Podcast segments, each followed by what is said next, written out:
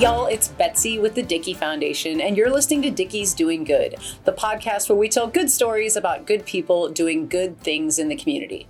I'm thrilled because my guest today is Shield 616 founder Jake Skifstad. Jake was with the Colorado Springs Police Department for almost 14 years and then founded the nonprofit Shield 616 at the end of 2015 the Dickey Foundation has partnered with Shield 1616 and provides prote- they provide protective armor for first responders. Thanks for joining me, Jake. Uh, it's a pleasure to be here. Absolutely wonderful. Well, wonderful. So, for those folks who don't know you quite as well as I do, uh, tell us about yourself, your law enforcement career, and your work with 616. So, uh, you know, I was very blessed to be a police officer here in Colorado Springs. Uh, that was the only thing I ever wanted to do ever since a little child.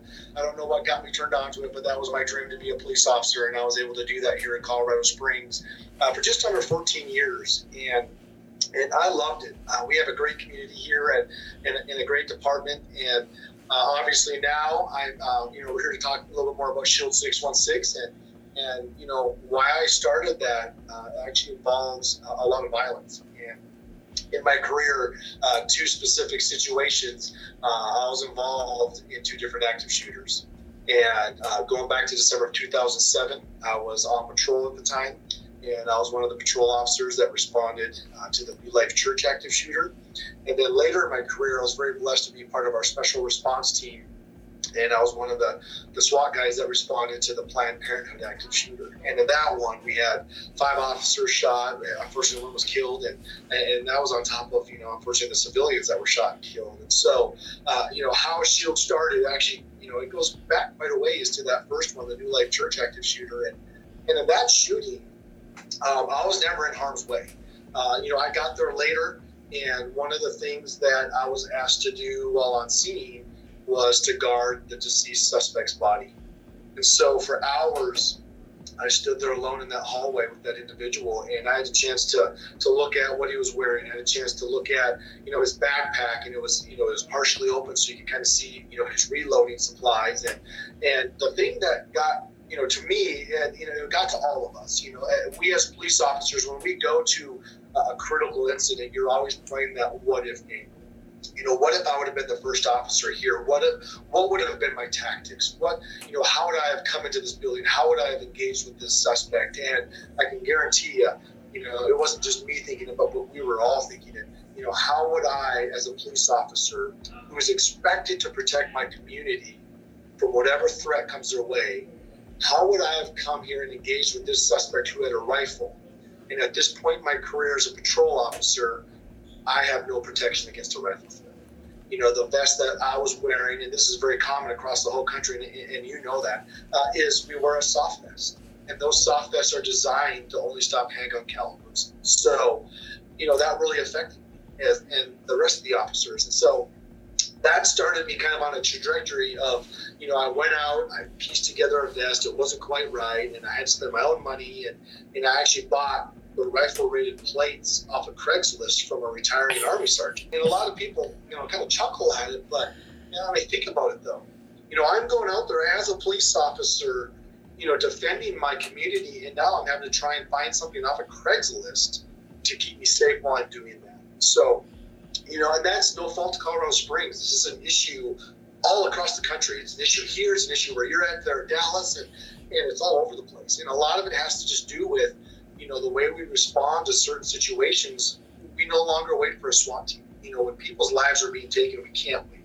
so just the way we respond and the way we train, you know, now those first patrol officers, you know, or that first patrol officer, you know, we're going in there to start engaging that suspect and to either stop that threat or to turn that threat's attention onto us instead of the innocent civilians. And so for departments, you know, and I can only talk to, about Colorado Springs, you know, we got a great SWAT team, you know, roughly 20 people, and, you know, they've got the good armor. They got the big guns, the training, the armored vehicles, but if it's a true active shooter situation, they're thrown out the window. And obviously, these aren't going to be a, a planned op where they're going to be ready and rolling. And so now our chief, instead of looking at roughly 20 guys, he now has to look at 702 guys and, and men and women to, to equip with that same gear. And so it's just an astronomical difference in providing that gear. And so you know, again, it's no fault of any agency. It's just it's extremely expensive stuff, and just the way that we're, we're, we're engaging now is, is totally different. So, so yeah, so I did that, and you know, I pieced together that vest. I at least had something to go home to my wife and kids, you know, and and it wasn't quite right, but it was something. So then, fast forward to 2015, and um, you know, I really, you know, this was obviously after what happened in Ferguson. Uh, this is after what happened in Baltimore. Um, but uh, you know, what I saw here in Colorado Springs, you know, really started to bother me. And this doesn't really have to do anything with gear, but more what law enforcement's going through. And one of the reasons why I started Shield. Um, but you know, I started to notice here in Colorado Springs that um, we were, we're growing like a lot of communities, and we're getting busier busier. But we're just seeing almost a, a blatant disrespect or a challenge to authority. And law enforcement's always been hard. Law enforcement's always been dangerous, but it seems like it's only getting harder and it's only getting more dangerous. And what I started to notice here in the Springs was we're getting less and less people want to be a police officer. And you know, people are seeing what what law enforcement's going through. You know, a lot of times in that media, and what I started to notice was we were becoming a very reactive police department. We weren't being proactive. You know, us patrol guys, the face of the department, we're not getting out there and going and interacting with, you know, the members of the community. I don't have time to stop and talk to that kid or talk to that family out in their yard. I don't have time to swing by, you know, my favorite favorite Dickey's barbecue and, chat with them. You know, it's more along the lines of I need to get in here and get my food and get going. And so now I can't go to Dickey's and be like, hey, I know Betsy there. She's a great person. I know her by name and I formed this relationship. Now it's just, you're just another employee and I got to get in there and get out. And that, it doesn't matter the business. It could be, you know, uh, food and gas stations, you know, that's typically where cops are, you know, trying to get something to drink, coffee, using the restroom, or trying to get something to eat. And, and you know, we were missing that opportunity to have that relationship. It's so critical to have those relationships. So when something does happen, you know, later down the line, you know, we could talk about, um, unfortunately, a bunch of different situations. You know, probably the most recent has been George Floyd. You know, when you see something like that happens, it is so good for that police officer to have that relationship with Betsy at Dickey's because now, you know, Betsy might have some questions, you know, or that civilian might have some questions, or that pastor might have some questions and they have a direct connection with somebody that they can talk to and probably ask some pretty tough questions. And you know, what do you think of this, Jake? You know, I, I really want to know your opinion. And and you know, and and so it is so critical to have that relationship. You know, not only just for that reason, but for a whole bunch of other stuff. And, and I started to notice that, and it started to bug me. And, and, and I just started to think, you know, what can we do you know, we got to be intentional about this relationship building. And it doesn't matter, again, if it's an individual, a business, a church, a foundation, a community group. We as police officers have got to be out there and be that face and be that voice. And a lot, and a lot of times it's just helping educate the community. And but it's also telling the community when they see something in the news. Obviously, George Floyd was pretty far over here, pretty blatant. You know, he did something very, very wrong. But people need to know that the law enforcement community was very also mad at what they saw, and that is not how we train, and that does not represent what vast majority of officers are out there doing. I actually interviewed recently uh, one of the police officers here in Dallas who teaches the active bystandership for law enforcement, and that that was one of the things that really came out of that. And it is it is that better training. But to your point, that community outreach and community engagement that officers are doing on a day in day out business basis is so important. And you know, I'm sure you you probably get the similar questions that we do. People are like, well, you know, it's is it political supporting the police? Absolutely not. This is 100% about, as you said, making sure that officer goes home to their loved ones every night. It, that's 100% what it is. Nobody hates a bad cop more than a good cop. Uh, so, so, so for us and, and for you all, I think that it's, it's why these partnerships are so important. Yeah, and you know, and when, when people do see that situation, they well, I know Officer Jake, and I know Officer Jake's not like, you know, and but for a lot of our community members, you know, they don't have an interaction with law enforcement, or it might be a negative interaction, or they might only hear of negative things. And so, you know, and, and I really do believe, you know, one of the things that I, I really am trying to be intentional about is you know, targeting that younger generation, you know, your early teens, your preteens, your children, and giving them a positive interaction with a police officer. That is so important. It might be just a short little something, whether you hand out a whatever, baseball card, a canine dog card, or just having a high five, or you know, just something. Because you know that will eventually, hopefully, turn into a healthy respect later on. You know, they will that memory, that positive memory, will be something positive. But you know, law enforcement has become so busy, we don't have time to do that positive stuff. And so that started to bug me, and, and so I just started to think, you know, what can I do? You know, what can one man do to influence, you know, a whole community, let alone a whole country? And and that's when you know the Lord just started to lay on my heart. Obviously, what is now Shield Six One Six, but um, but it wasn't until 2015, later in my career, as I'm starting to get these ideas and building this, and I was really concerned specifically about the rifle stuff. You know, I've been involved in a handful of situations outside of that first shooting, the first um, New Life Church active shooter, where it was just like, you know, we've got to find a way to get this armor. Uh, you know, we're out here. You know, rifles are not as uncommon as some people might think. You know, and um, you know, we don't have protection against that. So started to get this vision. God just started to work on me, and, and it was in 2015 when you know the, the green light, the light bulb turned on, and you know, I had this idea of what would it look like if we rallied the local community and we said, hey, would you be willing to get behind a nonprofit that's donating the best rifle rated armor out there available to not only help protect our protectors, but what would it look like if we went above and beyond that and we allowed for that donor, again, a business, a church, a foundation, an individual, whoever, the opportunity to come to what we call a vest presentation, and you got to come one to one here just a couple weeks ago. Um, it was fantastic. Presentation where you get to see all that gear lined up, and you get to see wow, or you get to realize, man, I'm part of something big here, and and and not only get to see you know, for a donor standpoint, exactly where your money went. You actually get to see the fruits of your work and your generosity.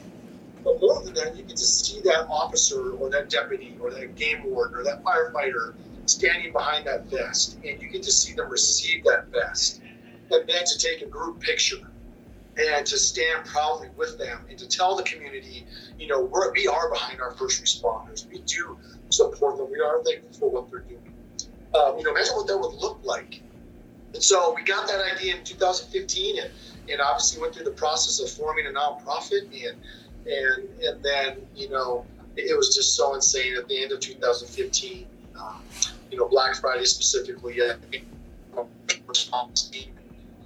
know i'll never forget that day when that swat pager went off that morning and um, you know when i when I, you know and I, I wasn't on call and i got that week off for thanksgiving and family town and but I still read the page, and, and, I'll just never forget. I literally froze, and I just reread it, and I couldn't believe it. It said, you know, active shooter at Planned Parenthood with multiple officers down, and I just went, oh my gosh, you know, and, and so you know, I could sit here and talk to you for two hours about all that transpired that day. And again, we had unfortunately multiple civilians shot and killed. We had five police officers shot. Unfortunately, one was killed, and, and you know, I could talk about all the things that we had to go through that day as, as a police department dealing with a true active shooter. Uh, and unfortunately, another individual that had a high capacity, you know, a full automatic rifle. And, um, you know, and, and it's different when you, when, when I say true active shooter, you have a different individual, a different mindset from that suspect.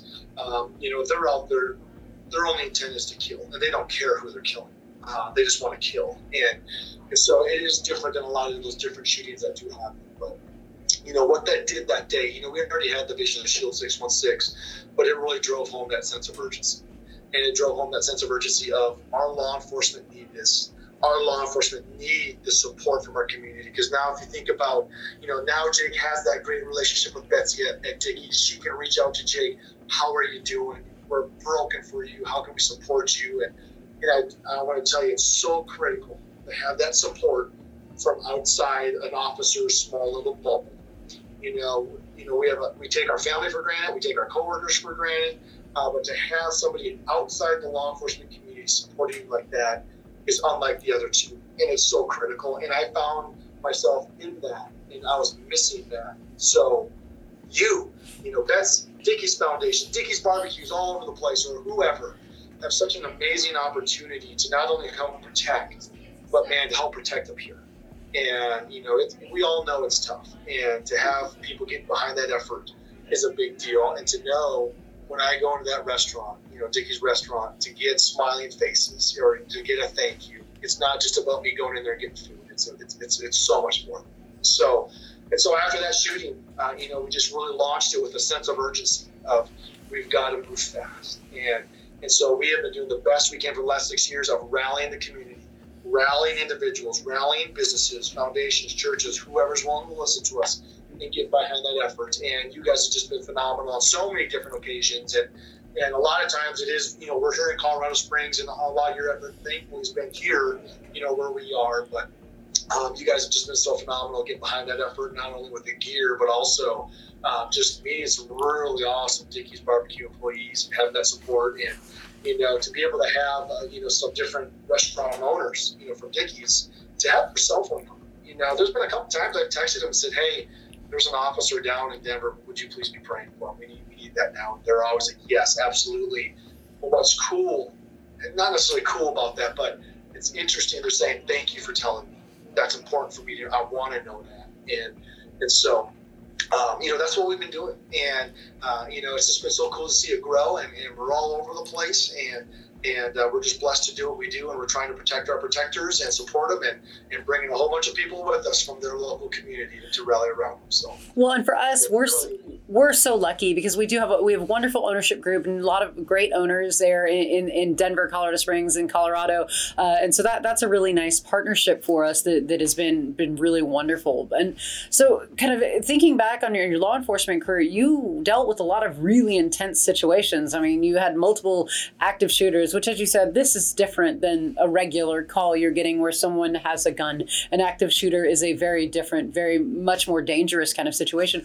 What would you tell someone who was interested in going into law, law enforcement and joining uh, joining Colorado Springs PD? Don't believe everything that you're seeing in the media, and and I'm not you know I'm not saying all media, um, but you know if you think about it, and let's just let's just talk about George Floyd for a quick second. If you look at that day, Obviously, that was a horrible, horrible situation and way wrong. Uh, way, way wrong. But look at what happened that day in the United States as a whole. How many millions of calls did our law enforcement go on across the United States and not one other thing got reported on? And what does that mean? They were out there doing their job as they should. They were out there putting their lives on the line. They were out there making a difference. They were out there doing this job and, and doing it right. And so I tell folks don't base your decision on this based on what you're seeing in the media. Law enforcement is a calling. It is a true calling. It is a very noble profession. You do get to make a difference every single day that you're out there. Um, but you know, it is one thing that I think what I've learned, and I tell folks now is, don't do this alone. Like you can't be a cop alone. You can't rely just on other cops. You've really got to be intentional about this little bubble that you make, and you're going to make it, I promise you. But you've got to be able to expand that bubble outside of law enforcement. You've got to have the, the, nor, the normal humans that are out there, everyday citizens, the average Joe, uh, whatever, because you cannot always be in your law enforcement world. It's just going to destroy you up here. And I noticed that with me. Um, you know, you do, you do really become tainted. Uh, you do really, I think, unlike any other profession out there, even some of the other first responders, law enforcement has a very different look at their community because of what they have to deal with in their community. And I think they really get to see the raw side of their community and what that community really is. And a lot of times that's hard. And so, what I'll just tell them, I'll encourage them. I'll tell them, you can have a lot of fun on this job. It really is very rewarding. There's a lot of very fun things to do, a lot of adrenaline, but also understand that can change in, in an instant. And you can be in a deadly force situation, you can be dealing with something extremely serious, or you can be watching something on the news going, oh my gosh, our community's watching the same thing, and they're all thinking that Officer J is that exact officer on that news doing a horrible thing, and and that affects you. And so, but you just you just got to understand that a vast majority of our community does support us. They're just not on the news. We don't interact with them because they don't need police services. Uh, but understand this community is worth fighting for, and, and you really will get a lot of rewards and, and, and fun. And, you know, it's just, it's so unique. And so I encourage. You know, I tell them, don't be afraid. Uh, you know, you're going to get good training, but it all comes down to you. You are the officer that has to justify everything you say, everything you do. And obviously, when you start dealing with force and deadly force, you absolutely have to justify it. And, and I do talk about those because that's what a lot of people are afraid of. Uh, right now, there's a lot of people afraid about the use of force, deadly force, um, but that is part of this job. And there's no getting around that. You know, it was my hope in my career that I would never have to use deadly force. I never wanted to use my gun. Um, you know, unfortunately, outside, you know, as part of our, our tactical unit, I, I did have to. And uh, it's not Hollywood, it's not glamorous. And but at the same time, even in that hard situation of having to pull that trigger, there's no doubt in my mind, and I can sleep peacefully that I was in the right place at the right time, protecting my community, and that individual forced my hand. And so um, I, I, do nothing but encourage them. I tell them, don't look at what you see.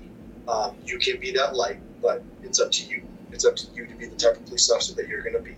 And, um, you know, a vast majority of them are out there doing the right thing and making a huge difference. Absolutely. And you mentioned that you creating your own little bubble, and you've got you're you're, you're married, and your wife has been really involved uh, with Six One Six. Talk to me about you know starting this up together and, and her involvement, and you know is, is she sleeping better since you're doing Six One Six and not out on not out on the streets in the same way? Well, obviously, running a nonprofit is way different than being a police officer. So, so yes, it's it's a little it's a little less dangerous. so yes, she does sleep well, but obviously at the same time uh, you know, for her, you know, I was a police officer, you know, before we were married, and, and I met her, and, and and so she's that's the only thing she has known is I go out and I do this job, and she kisses me goodbye, and there it is that there is that reality of am I going to come home, and and so it is a stress, and a lot of times people are focused on that first responder, and you forget about that support system he or she has behind those scenes, and a lot of times that's that spouse, that's that wife, that's that husband, those kids, and and it's not easy on them. And and so, uh, you know, when I obviously was on when I was starting Shield, you know, she was 100 percent behind it because of you know what we were doing and what we were giving. Uh, but when I went full time and I left a very secure job, you know, I don't think there's any other job out there besides maybe our military where you have such good job security as a police officer. Um, but to lose that, you know, that was a big step of faith, you know, for me and her to, to, to go into the crazy nonprofit world and, and have a fundraising roller coaster. Um, but looking back, um, it was absolutely the right thing to do, and we are so blessed now to be able to do what we're doing, and and um, you know we're just so, both so encouraged to see, you know, we've been able to see a different side of our community now, and I needed that because, like I said earlier, you get jaded. You only deal with a small fraction of your community, even if you deal with the good members of the community. Or even if I dealt with Betsy in a traffic accident, you're not having a good day if I deal with Betsy on any call, something's not right. And so you're usually, a lot of times we see a lot of good people not in a very good moment. And, and obviously we can be different people in a bad moment. And so to be able to see the good side of the community for me was really cool to see, to have all these different people stepping up and, and to really get to know individuals and really get to know not only businesses, and let's just talk Dickey's, um, you know, great food. That's what probably most people think about Dickey's. Great food, uh, you know. But but now I've gotten to know some of these employees and these managers and these owners and uh, you know you for a foundation. You know, there's so much more behind a business than just there's so much more behind a church than you know what you might think a church is or, or whatever, or even an individual. Oh man, they're really good people. I kind of knew of them, but I didn't realize what they stood for and what they're doing. So, so that's been a lot of fun and very encouraging. And and to really rally, all those people behind our law enforcement. It's it's it's been it's been a lot of fun. Thanks so much for tuning into the first part of my interview with Jake Skifstad with Shield 616. Please tune in next week for part two of our interview.